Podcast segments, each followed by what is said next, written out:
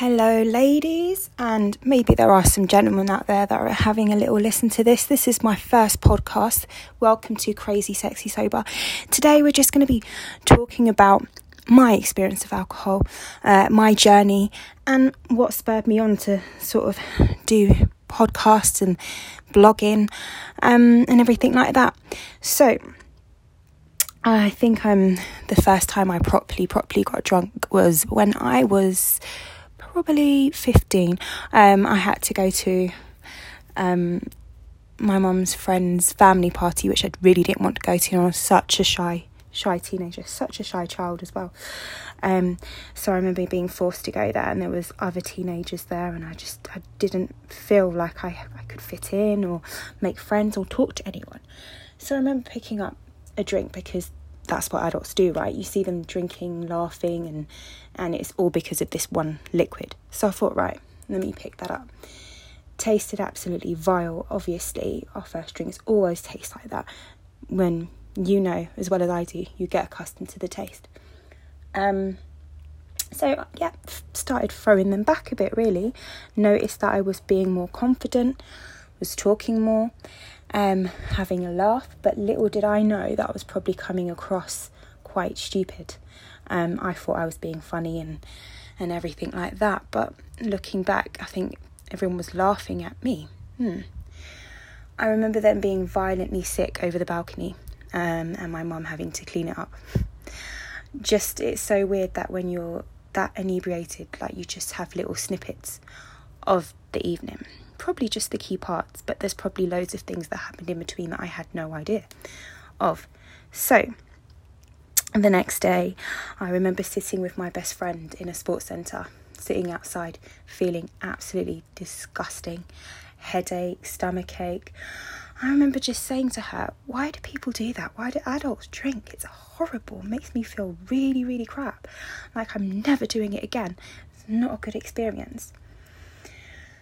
So I I didn't for quite a few years. I was still quite young, and then um, actually tell a lie, probably a year or so later, I remember passing my GCSEs and my friends and I went to the canal, and anyway we started drinking. I think I was kind of on an empty stomach. I just had something called saltfish fritter, which I ended up throwing up, and it was just all this oil. So yeah, that was another time.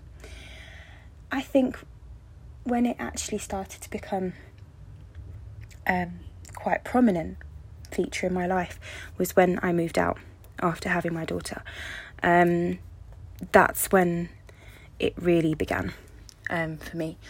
Um, her father was quite abusive, um, started with sort of verbal abuse, then moving on to physical abuse. I felt lonely, I felt um, not good enough. I felt stupid. I felt, yeah, just not the best person. I didn't think anyone actually wanted to be around me. I just felt like I deserved all this stuff that was happening. On top of that, I wasn't eating. So I would have probably a packet of crisps and a Nurishment a day, and then I would just get completely drunk in the evening. Um, it's been consistent like that for probably 17 years. Um, and it's just, I think it's quite interesting how very, very subtly everything changes. So you're going from drinking alcopops or creamy, milkshakey alcoholic drinks to flipping whiskey or vodka or cider. Jeez. Um, so yeah, I feel like alcohol does not discriminate. I feel like there's a stigma upon it, um, particularly ones that's perpetuated in the media of the down and out on the bench. No, not at all. It will be people that you least expect. Alcoholism is not a disease. It is not something that only some people fall uh, victim to you like to say that, it is a spectrum. Once you start drinking, you're on that scale, and it's literally just about how quickly you fall.